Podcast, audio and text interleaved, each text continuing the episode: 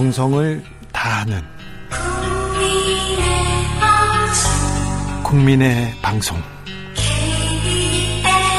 KBS 주진우 라이브. 그냥 그렇다고요. 틱탁 틱탁 틱탁. 현란한 입담의 환상 드리블. 오늘 이 뉴스를 주목하라. 이슈 티키타카 머리끝부터 발끝까지 핫이슈 더 뜨겁게 이야기 나눠보겠습니다. 청코노 최진봉 성공회대 교수. 안녕하세요. 최진봉입니다. 홍코노 국민의힘 선대위 법률지원단 이두아 부단장. 안녕하세요. 반갑습니다. 네 이두아 부단장님. 예. 표정이 아주 밝아지셨어요. 좋은 일이 있으신가 봐요.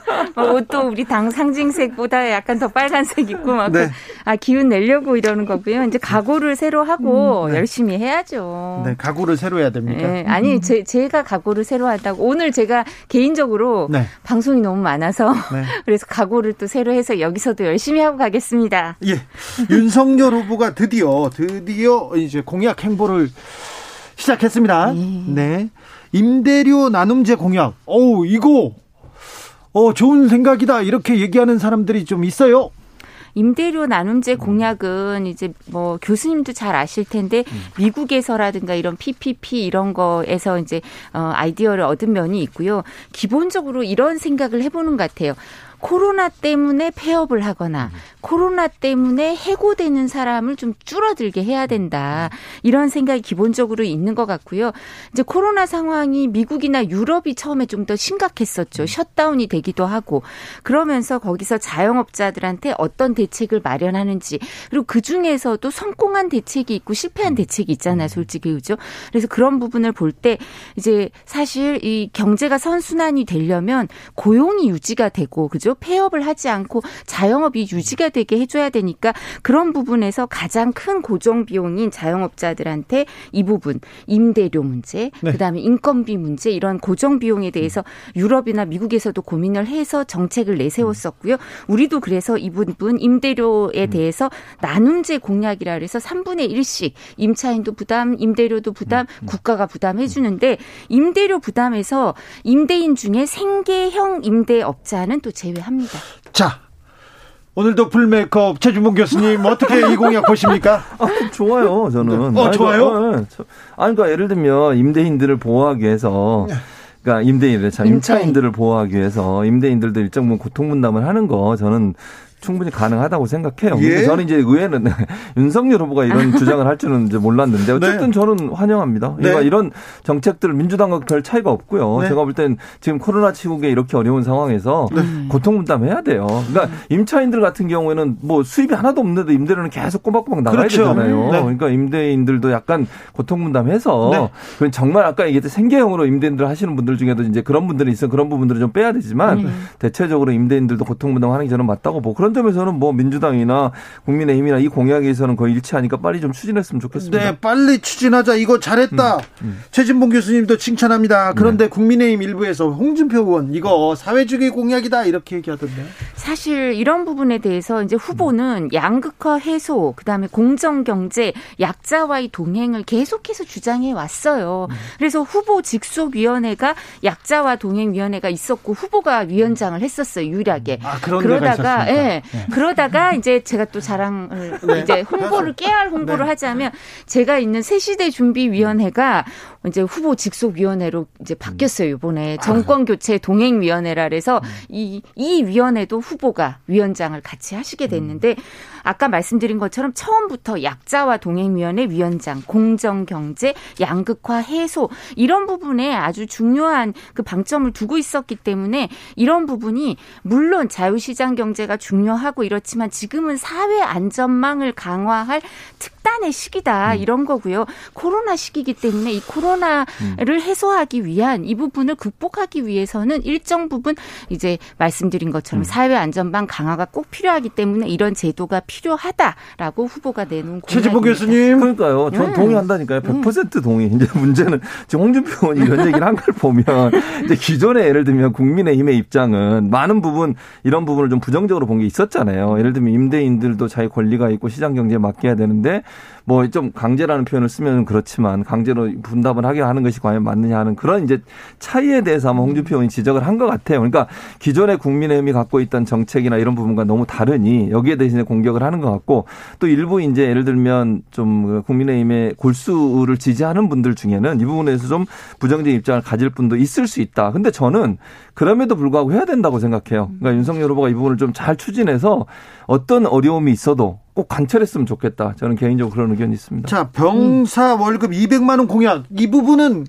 당내에서는 어떻게 받아들입니까? 이 부분이 이제 어, 원희룡 정책 본부장의 음. 말씀을 들어봐도 이건 오래 준비해온 공약인 거예요. 아, 오랫동안? 네, 그러니까 이게 갑자기 그날 발표하고 이런 게 있을 수가 없고요. 네. 그리고 이게 왜냐하면 최저 임금을 이제 수, 전환을 하면 한 192만 원 가까이 되잖아요, 솔직히 그죠? 그러니까 월급을 그 병사 월급이 이 정도는 돼야 사실 최저임금 수준에 맞춰서 월급이 주어져야 한다는 게 후보의 기본적인 생각이고요. 이제 우리 그 국민의힘의 기본적인 건 제복을 입은 사람 내지는 이제 군인들이나 이렇게 어 유니폼을 입고 국가를 위해서 봉사하고 헌신하는 사람들이 거기에 대해서 일정 부분 예우를 받아야 된다, 존중을 받아야 된다 이런 부분이 있었는데 예우 존중뿐만 아니라 젊은 병사들 입장에서는 실질적인 이 부분에 대해서 혜택이 있어야 되는 거죠. 그죠? 그래서 최저임금 사주, 수준으로는 월급을 맞춰줘야 된다 이런 생각을 하고 공약을 했고요.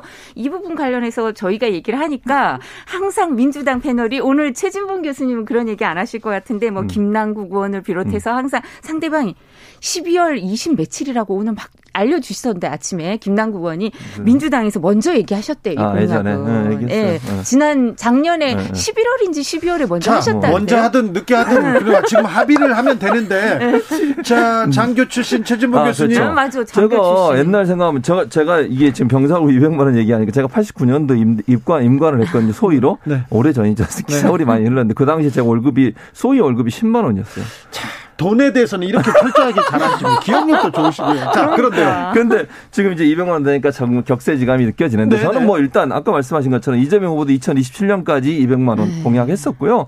그러니까 이거는 일치하는 부분이 있어요. 물론 윤석열 후보는 기간을 정하지 않고 그냥 200만 원 음. 얘기를 하셨으니까 근데 당장 하기는 좀 어려운 부분이 있을 네. 거예요. 예산 확보 차원에서 또또 하나 문제가 되는 건 뭐냐면 이제 병사 월급 200원 이게 병장 기준으로 하면 지금 68만 원이거든요. 병장이. 네.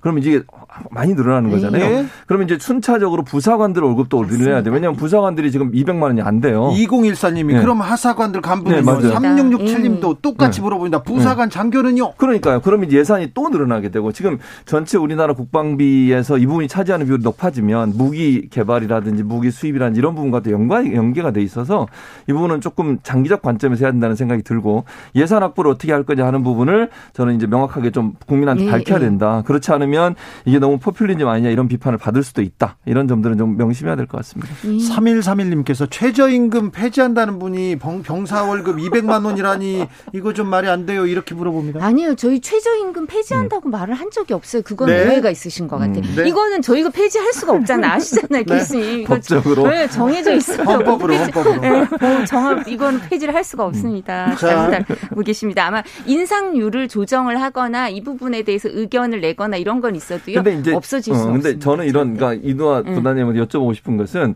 이이 그 안에 대해서 제가 이제 패널 분들 몇 분하고 네. 토론하면 몇 분은 또 막 반대로 하시더라고. 아, 그게 그 이제 표죽이다 이런 네. 주장을 하세요. 그러니까 네. 국민의힘에 예를 들면 뭐 대표적 서정욱 변호사 같은 경우 아, 그런 경우인데. 근데 거긴 우리 당의 그러니까 사람은 뭐 어떻게 아니니까. 제 말은 네. 어떻게 이런 부분들을 잘 넘어갈 아, 수 예. 있을까. 자, 이 부분 그런 음. 이 부분은 지지층도 설득해야 된다 음. 이 말씀이잖아요. 네, 홍준표 의원은 예. 이 부분에 대해서 헛소리라고 얘기하시더라고요. 아니 뭐 홍준표 전 대표는 지금 우리 당 후보가 아니시니까. 후보는 아니어도 그, 네. 그당 사람이지 않습니까? 아, 그 우리 당 분위기는 음. 하시지만 n분의 1이시죠. 네. n분의 1이시고 그런. 앞으로 n분의 1 능, 능가하는 그 영향력을 가질 수도 있으시지만 음. 지금은 그런 의견은 내실 수 있는데 이게 제가 지금 말씀드린 것처럼 사실은 병사들이 월급을 이 정도 받고 네. 이게 그 혼자의 문제가 아니고요. 이제 한 3조 정도 더 든다는 얘기인데요.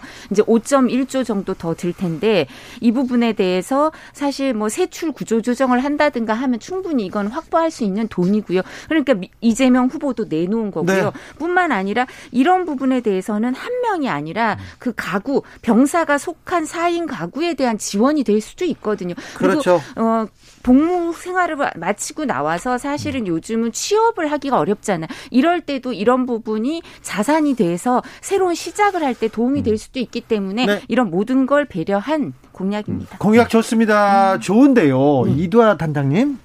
그런데요, 윤석열 후보가 최근에 계속해서 이대 남한테만 이렇게 계속 공약을 던지는 것 같지 않습니까? 오늘도 게임 관련된 얘기를 많이 하셨는데, 20대, 30대 여성, 여성은 좀 소외됐다 이렇게 생각할 수도 있던데요. 아니 저희가 이 부분에 대해서도 사실은 부모 급여 같은 것도 말씀을 드렸고 저출산 문제 때문에 네. 계속 이런 공약은 말씀을 드리는데 이게 아마 그 부분 때문인 것 같아요. 후보의 페이스북에 일곱자 메시지로 나가는 게 주로 이제 병사 월급 200만 원 공약 그다음에 이런 부분이어서 이 부분이 간단 명료한 메시지로 나가니까 이 공약만 눈에 이렇게 집중도 주목도가 높아지셨죠. 근데 이게 아니라 아니라 공약 발표도 많이 해요 보도 자료로. 그럼 많이 하는데 보육, 육아, 뭐 또 그다음 저출산 문제 이런 걸 다 했는데도 이 일곱자 메시지가 너무 간단 명료하고 이게 어, 주목도가 높으니까 다른 공약에 대한 집중이 좀 떨어지는 거기다 김건희 씨 또 인터뷰했기 때문에 또 그거는 나와 봐야 아는 거지. 그러니까 이게 무슨 상관입니까 공약? 아니 아니 그러니까 네. 이게 공약을 들어야 되는데 네.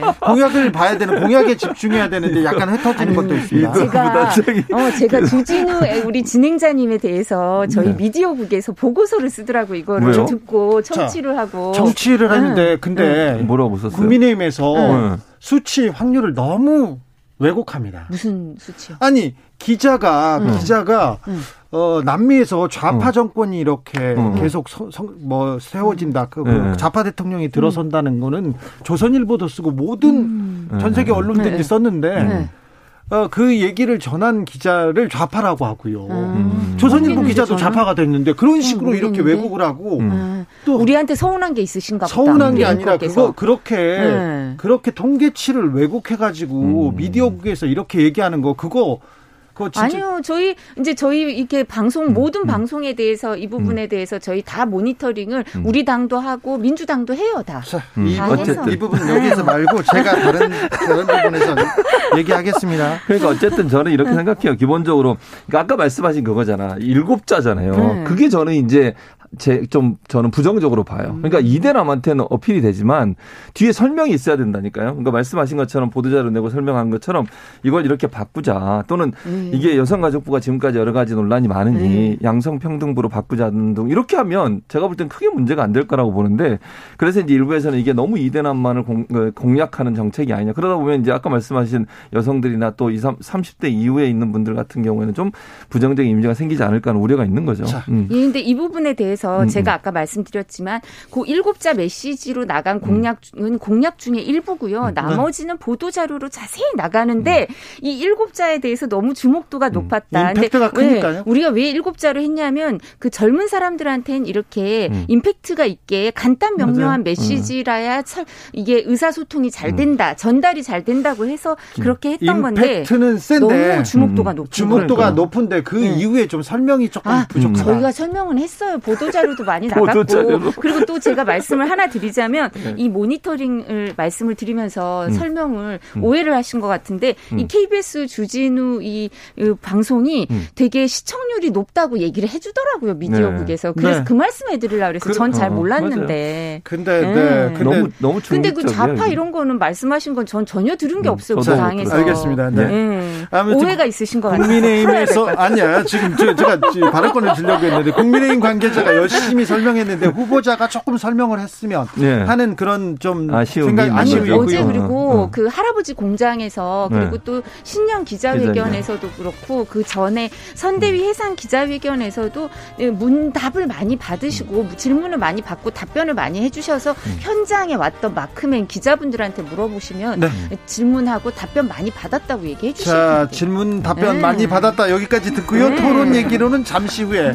아, 6시 2부에서 이어가겠습니다. 이두와 최진봉 두 분과 6시에 어, 더 뜨거운 토론이 예, 예정돼 있습니다. 주진우 라이브 함께하고 계십니다. 지역에 따라 2부에 합류하시는 분들 계시죠? 어서 오십시오. 잘 오셨습니다. 자리 잡으시고요. 7시까지 함께해 주십시오. 라디오 정보센터 다녀오겠습니다. 조진주 씨. 이슈 티키타카 최진봉 이두와 두 분과 함께하고 계십니다. 제리 김님 최진봉의 즐거운 하루 이렇게 얘기하는데 최진봉 교수님은 예. 네. 즐거운 게 아니라 또 네. 여성 패널이 나오면 굉장히 약화된다. 이런 지적도 많습니다. 네. 2014님, 전에 김병민 대변인도 주진우 라이브 나와서 엄청 고생하시던데, 이두아 네. 대변인, 네. 아, 날 추운데 고생 많으십니다. 이렇게. 아, 예, 감사합니다. 네, 저희 청취자들이 이렇게 따뜻합니다. 네. 자, TV 토론은 합니까, 이제? 아, 당연히 하죠. 네. 지금 되도록이면 많이 하자 이런 네. 입장입니다. 그래서 사실 이제 그 전에 후보가 윤석열 후보가 이재명 후보한테 이제 TV 토론에 대해서 부정적인 얘기를 할 때는 네. 약간 이재명 후보의 문제점, 음. 그러니까 이렇게 어, 배임 같은 데 대해서 왜 수사가 안 되고 있느냐 음. 이런 데 대해서 혐의가 있는 사람 아니냐 이런 얘기를 해보고 싶어 하셨던 것 같고요. 그런 점을 강조하고 싶어 하셨던 것 같은데, 아 근데 오늘 저희가 중간에 말씀드렸지만 안 안타깝게 오늘도 그 관련 변호사비 대납 의혹 관련해서 그 제보했던 변호사가 뭐 이렇게 사망한 채로 지금 그죠? 그래서 사망 원인이 밝혀지지 않아서 유족들이 부검을 해달라고 요청을 하고 있는데 세 번째 관련된 사람들 대장동 관련해서 두 명, 변호사비 대납 관련해서 한 명 이런 사망자가 생겨서 너무 안타깝죠. 네, 그래서, TV 토론이 음. 연기되는 건 아니죠? 아, 전혀 아니죠. 네. 이런 부분도 이렇게 확인하고 네. 이러기 네. 위해 선 TV 토론은 빨리 음. 음. 아, 꼭 하자 이런 입장입니다. 국민의힘에서는 간접 살인이라고도 하고 계속 이렇게 이렇게 네. 이 문제에 대해서 파고들고 있는데 그런데요. 네. 어, 지상법, 어, 어, 또, 또, 국민의힘 일각, 언론의 일각에서는 TV 토론 무용론, 한계 있다, 이런 음. 얘기가 좀 나옵니다.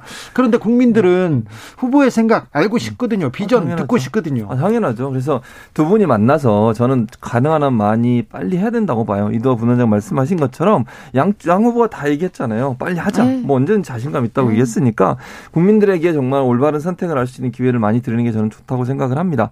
정책적인 부분에 있어 서로가 서로를 이제 뭐 공격하고 이런 부분도 있으니 그런 부분에서 또 점검하고 물어보기도 하고 답변 듣고 거기 제대로 답변을 하는지 한 번 더 봐야 되고 저는 그래서 TV 토론에 대해서는 어떤 조건도 달지 않고 두 분 다 그렇게 얘기하셨으니까 빠른 시간 안에 했으면 좋겠어요. 그래서 기회가 좀 많았으면 좋겠고 지금 법정으로는 세 번이지만 제가 볼 때 윤석열 후보도 그보다 훨씬 많이 해야 된다고 말씀을 네, 하셨고 네. 그래서 빠른 시간 안에 이루어지도록 적극적으로 네. 양당 그리고 방송사 함께 협의해서 네. 어, 그런 자리가 좀 많이 만들었으면 좋겠다. 그래야 국민들이 사실은 선택하는데 네. 정보를 얻을 수 있잖아요. 이건 또 교수님이 전 공하고 아, 또또할 네. 말이 말, 네. 할 말씀이 많은 것 같은데 음. 우리나라 TV 토론의 형식도 좀 바꿀 필요가 음. 있습니까? 시간 제한, 뭐 순서, 뭐 음. 주제 토론 이런 거. 음. 그렇죠. 약간 좀 저는 바꿔야 된다고 생각해요. 이제 물론 완전히 제가 예를 들어볼게요. 그러니까 공중파 방송하고 3프로 TV를 비교를 해보면 물론 3프로 TV처럼 해야 된다고 제가 말씀드리는 건 아니지만 좀 더 자유롭게 깊이 있게 질문할 수 있는 기회를 좀 줬으면 좋겠어요. 그러니까 너무 물론 공정 공정성, 객관성 때문에 시간도 제한하고 아, 또 맞습니다. 서로 상호 토론하는 게 상당히 제한적이잖아요. 에, 예, 에. 예. 그러니까 너무 틀에 박혀 있다 보니까 제대로 토론이 안 되는 경우가 있어요. 에. 그래서 좀 집중적으로 토론할 수 있는 모델을 만들 필요가 있다. 네. 그래서 예를 들면 이제 우리도 많이 도입을 했습니다. 미국 같은 경우에는 후보들끼리 서로 막 공격하고 서로 질문하고 답변하는 과정이 있지 않습니까? 개입 안 하고 이런 부분들을 좀 더 많이 활성화했으면 좋겠어요. 네. 그래서 너무 틀에 박히게 한 사람한테 물어보고 또 물어보고 답변도 제한돼 있고 그죠? 그러면은 제대로 음. 설명이 안 돼요. 네. 그래서 그런 부분들은 좀 바꿀 필요가 있다는 생각이 듭니다. 어떤 때는 본 인들 음. 할 말만 하고 끝나는 경우가 있어요. 네. 이제 입장 차이도 잘 모르겠고 그렇죠. 이제 토론이 안 되고 음. 그냥 정견 발표를 음. 그냥 하다가 끝나는 경우가 있는데 지금 제가 듣고 오기로는 캠프 내부에서 음. 어 이제 우리 쪽 실무자 3명, 그다음에 민주당 쪽도 실무자 3명, 각각 토론 실무자 3명을 선정해 가지고 협상에 들어가고 이런 부분 좀 원래는 방송사가 초청하거나 선관위에서 해야 되잖아요. 네, 그렇죠. 그거 말고도 좀 더 할 수 있으면 음. 자유롭게 더 해보자 음, 네. 이렇게까지 음. 아주 발전적으로 얘기를 하고 있으니까요. 네. 그리고 지금 언택트 상황에서 선거를 하고 뭐 음, 대규모 맞아요. 유세 이런 것도 있을 수 없고 하니까 SNS와 이 토론 뭐 이런 게 활성화돼야 되지 그렇죠. 않겠습니까? 어, 네.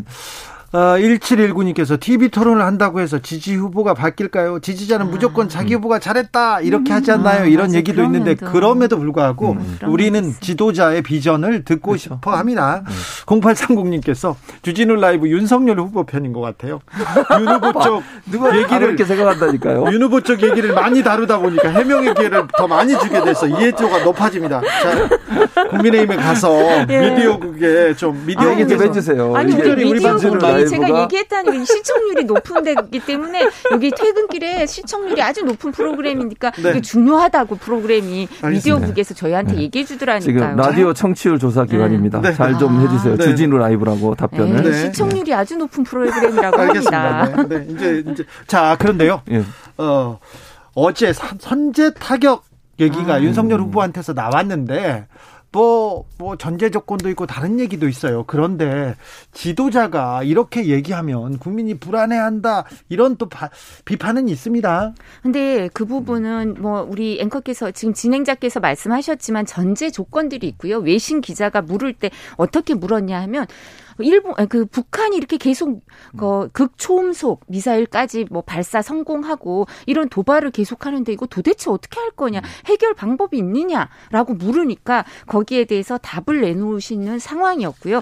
그래서 지금 우리가 뭐 킬체인이라든가 여러 가지 방식이 있지만 미사일 요격 방식으로는 도저히 안 되니까 제일 첫 번째 킬체인도 이거는 고려를 하고 그게 유일한 방어 수단이 될 수밖에 없는 상황이 있을 수도 있다라고 얘기를 하신 거고요. 왜냐하면 지도자의 가장 중요한 헌법상 의무는요, 국가, 영토, 주권, 국민을 수호해야 돼요. 음. 지켜내야 되니까 그 방법을 얘기한 거고, 그런 일이 절대 일어나선 안 되겠죠. 그렇지만, 뭐, 저희는 지금 며칠 전에 5일 날 그 발, 탄도 미사일 발사 시험 했을 땐 우리 국방부가 뭐라 그랬습니까? 이거 마하유가 안 되는 것 같은데요. 뭐, 극초음속 아닌 것 같은데요. 이러다가 지금은 진전이 있는 것 같습니다. 라고 하고, 마하 10까지 까지 속도가 낮다 이런 얘기가 나오잖아요. 그러면 수도권에 핵탄두 소형화해서 탑재하면 1분 만에 이 대량 살상 무기가 수도권에 옵니다. 그럼 여기에 대해서 어, 미사일 요격으로는 도저히 그걸 정밀하게 해낼 수가 없거든요. 1분 만에는 이거를 타격을 해낼 수가 없잖아요. 방어를 할 수가 없으니까 음. 그런 얘기를 할 수밖에 없는 상황이었습니다. 네, 그러니까 지금 이도아 음. 부단장의 설명을 들어보면 어느 정도 이해되는 부분이 있어요, 분명히. 그러니까 그 설명이 음. 되면 되는데 문제는 언론은 선제 타격 이렇게 네 자가만 딱 나오니까 그러니까 그 앞뒤 말이 어, 안 그러니까 나오니까 그러면 이게 무슨 먼저 후보가 이 얘기도 다 하셨거든요. 뒤에 했는데 안 나오고 선제 타격만 음. 있으니까 국민들은 불안할 수 있죠. 왜냐면 전쟁이 일어나면 다 죽는 거거든요. 그 제가 볼 때는 전쟁이 일어나면 어느 한쪽이 이기고 지고 이런 문제보다는 국민들이 엄청난 피해를 당한 전쟁을 어쨌든 막아야 되고 가능한 한 억제할 수 있는 부분을 해야 된다. 그러니까 이제 말씀하신 것처럼 킬체인에는 만약에 어, 미사일을 발사할 징후가 보이면 선제 타격하는 부분이 예, 있어요 분명히. 있어요. 그래서 매뉴얼에. 근데 문제는 뭐냐면 네. 지도자는 가능한 한 이제 그런 부분도 물론 얘기할 수 있지만 세부적으로 예를 들어서 선거 선대위에 누군가 그런 부분에 답변하는 건 괜찮은데 가능한 한 그런 좀 자극적인 발언보다는 우리가 가능한 전쟁을 억제할 수 있도록 국방력을 키우는 게 필요하고 만약에 선제 공격을 한다면 우리도 거기에 상응하는 대응을 하겠다. 이 정도로 좀 부드럽게 얘기했으면 됐는데 이제 발언이 선제 타격 이렇게 되다 보니까 이게 논란이 되는 것 같아요. 조혜숙님께서 음. 윤 후보님 SNS 스타를 꿈꾸시는 거 아니죠? 언어가 음. 너무 자극적이고 화제성을 음. 쫓는 듯합니다. 음. 조혜숙님은 어 저기 국민의힘에도 애정이 있습니다. 음. 그 국가에 애정이 많은 분이신데 이렇게 얘기하는 건 조금 우리가 어, 아, 말씀을 이제 유념을 해야 된다 이 음, 네. 말씀이고요. 네. 저희가 그래서 이런 부분은 그때 이제 질문에 대한 답변 과정이어서 이런 답변을 할 수밖에 없지 않았나 싶고요. 저희가 이 부분에 대해서 이제 미사일 발사나 이 부분에 대해서 이렇게 경각심을 갖고 있거든요. 네. 근데 NSC에서는 한 번도 도발을 도발이라고도 못 하고 강한 유감 이러고 계시잖아요. 그러니까 이 부분도 문제가 심각하고요. 유엔 안보리 그 의결 사항을 결의 사항을 위반한 게 맞아요. 저렇게 탄도 미사일 쏘고 이러는 걸 그런 걸 지적해야 되는데 그 음. 부분에 대한 지적은 이루어지지 않고요. 제가 꼭 말씀드리고 싶은 게 DJ 정부 때 미사일 발사를 처음 했죠. 그죠? 북한에서. 음. 그러고 나서 모든 정부 합한 거보다 문재인 정부에 들어와서 5년 동안 미사일 발사 횟수, 기수, 그 미사일 발사 기수가 가장 많아요. 그, 문재인 정부가 제일 많습니까? 네, 그 전에 정부를 다 합한 것보다.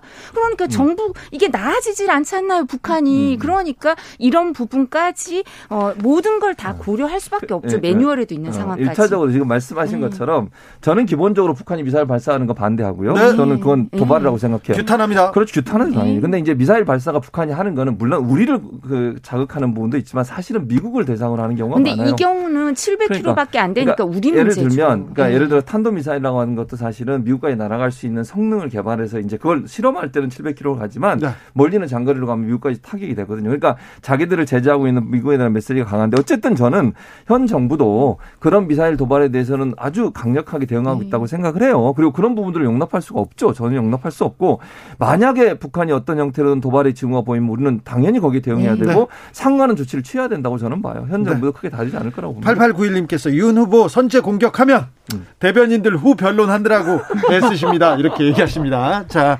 그리고요. 이거 하나 물어볼게요.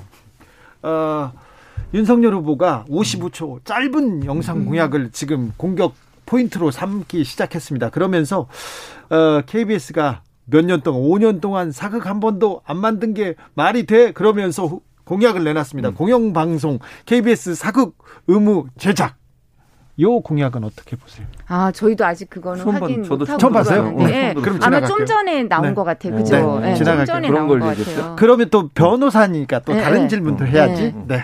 근데 저는 저는 개인적으로는 제가 변, 제, 아니 아니 사극 얘기부터 하면 네. 사극 얘기 잠깐 하면 음. 저는 사극을 좋아해서 그리고 대하 사극은 공영 방송이 아니면 찍기가 어렵잖아요. KBS에서 지금 하고 있습니다. 네, 태종 이방원 하고 있는 거 저 봐요. 태종 이방원. 그래서 저는 좀 했으면 좋겠어요. 알겠습니다. 개인적인 거고 개인적인. 이거 공약은 제가 그러니까. 제가 아직까지 확인을 못 해봐서 확인하고 네. 말씀드리겠습니다. 자 정영원님께서 KBS는 해외 뉴스도 많이 다뤄야 된다고 윤석열 교표에서 의견 공약을 내놨습니다. 주진우 라이브도 해외 소식 많이 다뤄야 됩니다. 일부 뭐 인정, 네, 네, 열심히 노력하겠습니다만 음. 몇 퍼센트 이거 이걸 가이드라인을 줄 건가는 좀 생각해 볼게요. 네. 하나만 더 물어볼게요. 예. 국민의힘에서 김건희 통화 방송하면 법적 조치하겠다. 이거 음. 기획된 정치 공작이다 이렇게 예. 논평이 나왔던데 예. 그런데 기자가 음 누가 통화를 하고 그거를 공개하면 이게 법적으로 걸립니까? 근데 이 부분은 촬영 기자분이요. 네? 인터뷰가 아니고 사적인 대화라고 얘기를 하고 한 거기 때문에 문제가 돼요. 그러니까 음. 인터뷰라고 하면서 취재 목적이라고 말씀을 하신 게 아니라 조언을 주고받는다. 사적인 관계에서 나오는 얘기다라고 돼 있기 때문에 이 부분은 문제 삼는 거예요. 어, 기자가 음. 기자가 누구 촬영 기자분이시라니까. 아, 그래요? 기자가 기자분, 누구를 만날 기자분이 아니셔요. 누구를 만날 때 네. 이거 저 기사 안 쓸게요. 안 쓸게요 해놓고 막 쓰는 사람이 아니시라니까요. 그래요? 이분이 예, 확인해 보세요. 팬 기자분이 그럼 아니셔요. 법적으로 문제가 되는 겁니다. 이거는 팬 기자분이 아니시니까 취재 목적이 아니고 개인적인 통화였을 경우에는 네. 헌법상의 문제가 좀 생겨요. 언론 전문가 네. 최지문 교수님, 그러니까 기자는 이제 말씀하신 것처럼 팬 기자, 사는 기자를 나누시는데 기본적으로 음. 이제 팬 기자는 사는 기자는 기자의 역할을 하는 거니까 기자로서의 어떤 역할은 구분이 없다고 저는 봐요. 일반적으로. 그리고 이제 말씀하신 것처럼 이게 통화가 개인적으로 두 사람이 음. 한 거를 공개한 거기 때문에 이게 법적인 처벌이 될까 저는 의문 이라는 생각이 들고요. 이거는 이제 공익적 목적에 맞다고 하면 예를 들어서 그분이 공개를 할 수는 있다고 봐요. 뭐 할지 안 할지 모르겠습니다만 그랬을 경우 이게 법적인 처벌까지 갈 가능성은 저는 개인적으로 낮다고 보는데 물론 변호사시니까 저보다는 법적 지식이 뛰어나시니 거기서 말씀을 하실 수 있겠지만 그리고 이제 이게 예를 들어서 정말 이분이 어쨌든 대통령 후, 후보에 부인 되시는 분이고 이분이 만약에 정말 그 우리가 상식적으로 얘기할 수 있는 그러니까 이해할 수 있는 범위 이상의 말씀을 하신 부분이 있다고 하면 사적인 뭐 예를 들어서 개인적인 사생활의 문제가 아니라 발언 내용 중에 혹시나 이분이 영무인 되셔서 활동하시는데 상당히 부적절한 발언을 하신 게 있다면 국민의 알 권리 차원에서 기자들은 공개할 수 있다고 저는 봅니다. 근데 이 부분은 이제 이렇게 사적인 대화, 음. 이걸 사적이라고 완전히 전제하고 통화를 한 경우에는요. 음. 당 상대방의 동의를 얻지 않으면 문제가 생길 수밖에 없어요. 음. 법적인 문제가 생길 수밖에 없고요. 그리고 이런 경우에도 너무 내밀한 사생활이 포함되어 있는 경우에는 그건 진짜 후보자 비방이나 사생활 보호에 위반될 뿐만 아니라 명예훼손의 문제가 생길 수 있어. 말씀하신 것처럼 공적인 부분이 들어가 있어서 검증에 필요한 그런 게 아니라 너무 사생활적인 거일 경우에는 이제 정보통신망법이나 아니면 그냥 명예훼손이나 이런 여러 가지 법률적인 문제 문제가 생길 수밖에 없습니다. 그리고 사실은 개인적인 조언을 구한 건데 그리고 개인적인 걸 전제로 했는데 했다면 그 우선은 개인적인 신뢰가 음. 완전히 무너져서 이렇게 정말 이렇게 윤리적인 문제도 생기는 거죠. 기자는 믿으면 안 돼요. 기자는 항상 네. 저는 네. 기자하고 통화할 때 녹음된다고 전제를 해요 항상. 왜냐하면 네. 기자들은 대부분 다아 교수님은 벌써 해요. 이제 네. 베테랑이 되신 거죠. 네. 정치권에서 사회생활을 많이 하시고 이런 거고 아니, 그렇지 않은 그래서. 분들은 네. 그러니까. 그걸 잘 모르실 수수 알겠습니다. 자신의 순수한 마음을 네. 역지사지해서 나는 녹음 안 하는데 저 사람은 녹음할 리 없다. 나는 음. 개인이고 믿고 말하니까 네. 이렇게 생각하실 수 있죠. 이도아 부단장님 기자는 믿지 마십시오. 1147님. 여기서 저도 교육받고 가나요? 네. 1147님께서 어 이재명 후보 형님과 사적인데 매일 나오던데요 이렇게 나오는데 네. 이슈 티키타카 여기서 마무리 할까요? 예. 오늘도 감사했습니다. 최진봉 이도아 이도아 최진봉 두 분 감사합니다. 네, 감사합니다. 고맙습니다. 찾아 집중 새해 기념 그리고 청취율 조사 기간 겸 주진우 라이브에서 특별한 이벤트를 준비했습니다.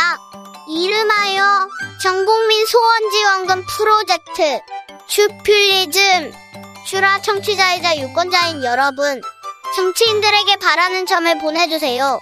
가장 멋진 소원을 보내주신 20분에게 5만원의 소원지원금을 전폭 지원해 드리도록 하겠습니다. 샵 9730 짧은 문자 50원, 긴 문자는 100원입니다. 당첨자 발표는 1월 21일. 전국민 소원지원금, 주필리즘 많이 참여해주세요.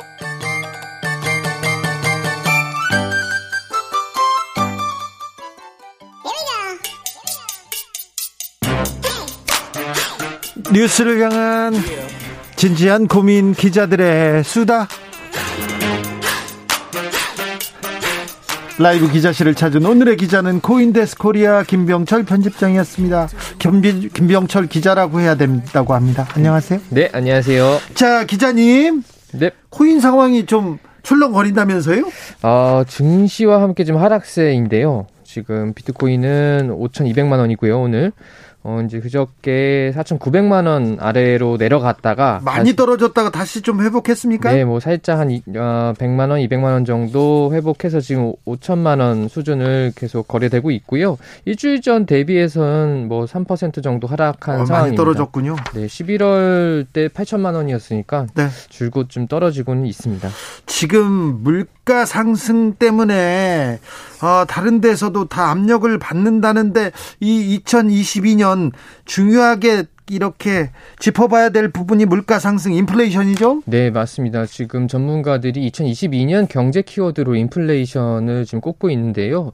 어, 그러니까 점진적으로 물가가 계속 상승하고 있다. 이게 지금 심각하다라는 위기의식 때문에 나온 이야기입니다.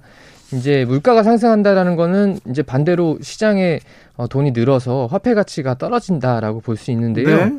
이게 코로나19 위기를 극복하는 과정에서 지금 발생한 일인데, 어, 지금 수치를 좀 살펴보겠습니다.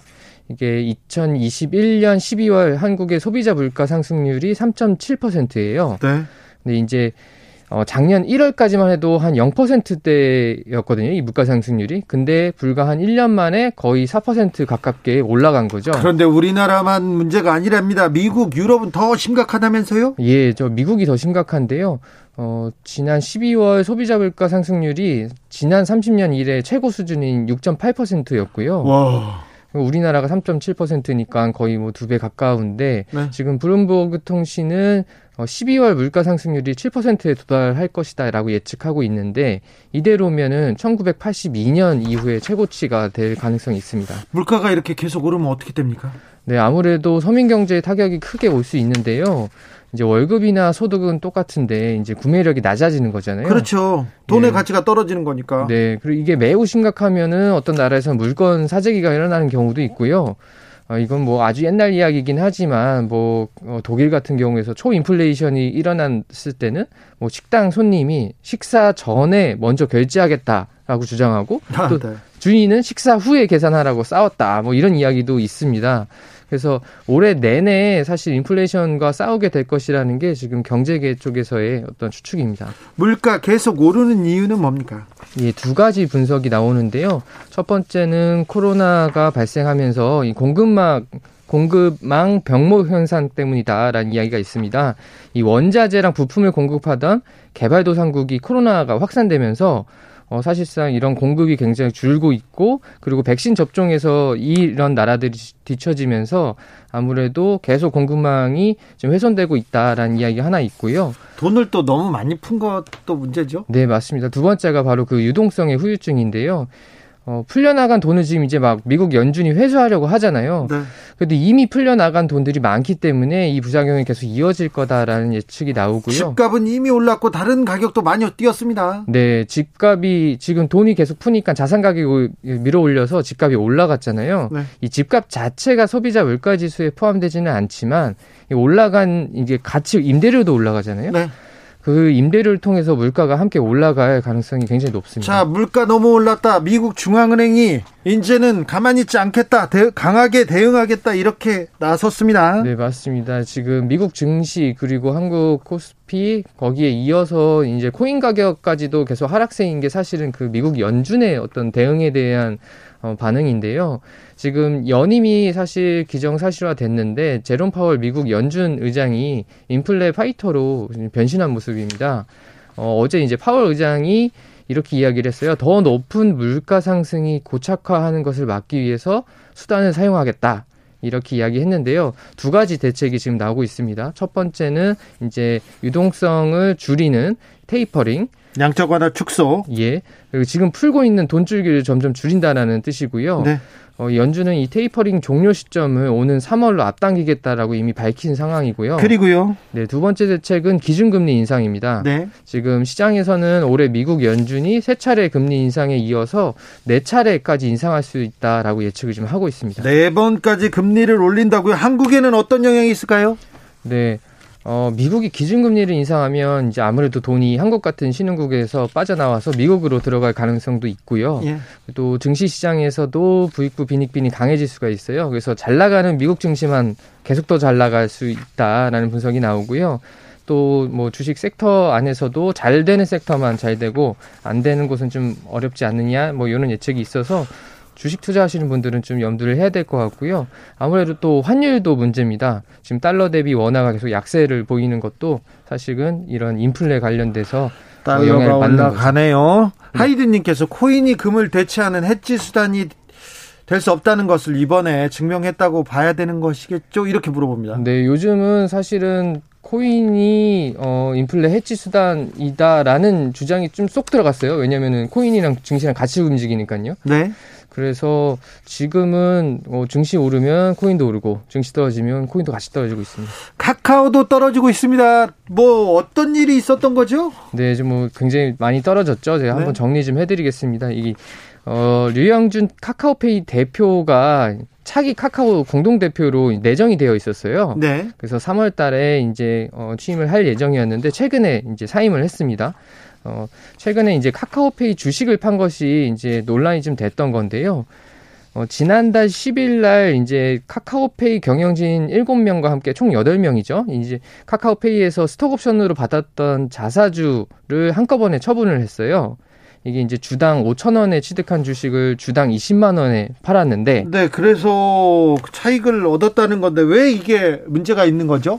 어, 사실은 법적인 문제는 아니고요. 예? 이렇게 그 경영진이 한꺼번에 팔다 보니까 네. 어 주가 떨어지잖아요. 예, 산 개미들은 이게 뭐가 되냐 이렇게 기분이 예, 나쁘겠네요. 맞습니다. 지금 온라인에서는 뭐 경영진이 버린 주식 아니냐, 네. 어 고점에 다 내부 정보를 알고 있는 경영진들이 고점에 판 거 아니냐, 자기들만 손해 그렇죠. 본거 아니냐. 네.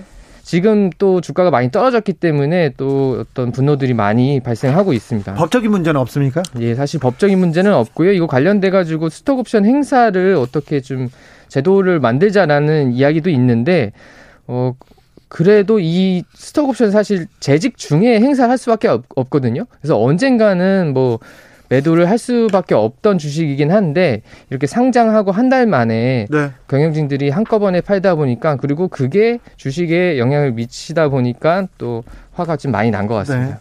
카카오 전 계열사들의 영, 저기 주가가 떨어졌다고 하는데 네. 앞으로 어, 떻게 됩니까? 어, 카카오 페이뿐만 아니라 카카오뱅크, 카카오까지 다 같이 지금 떨어졌는데 네. 어, 그래도 오늘은 어, 하락을 좀 멈추고 조금 상승을 했어요. 좀 상승할까요?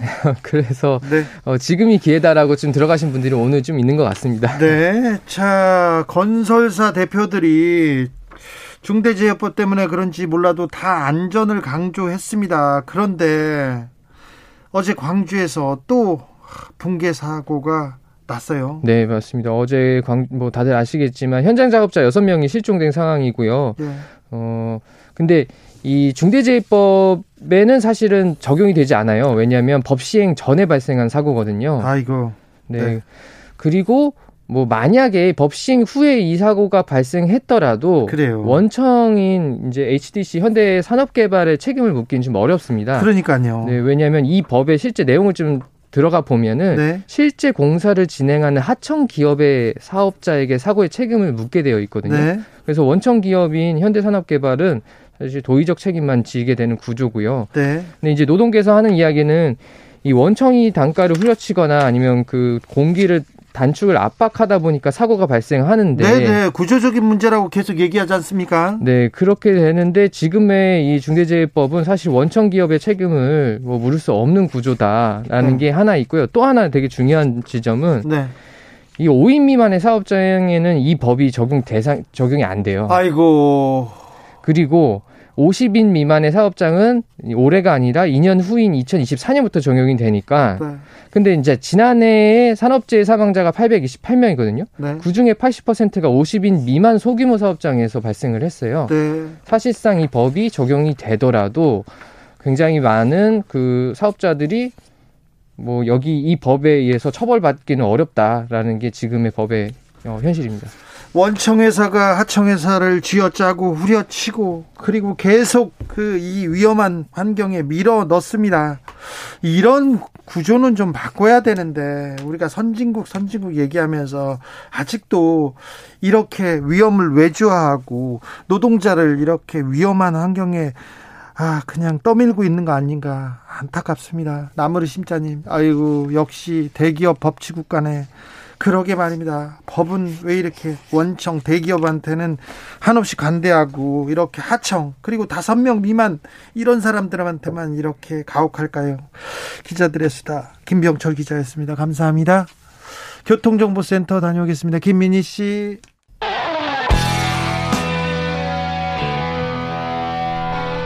스치기만 해도 똑똑해진다. 드라이브 스루 시사 주진우 라이브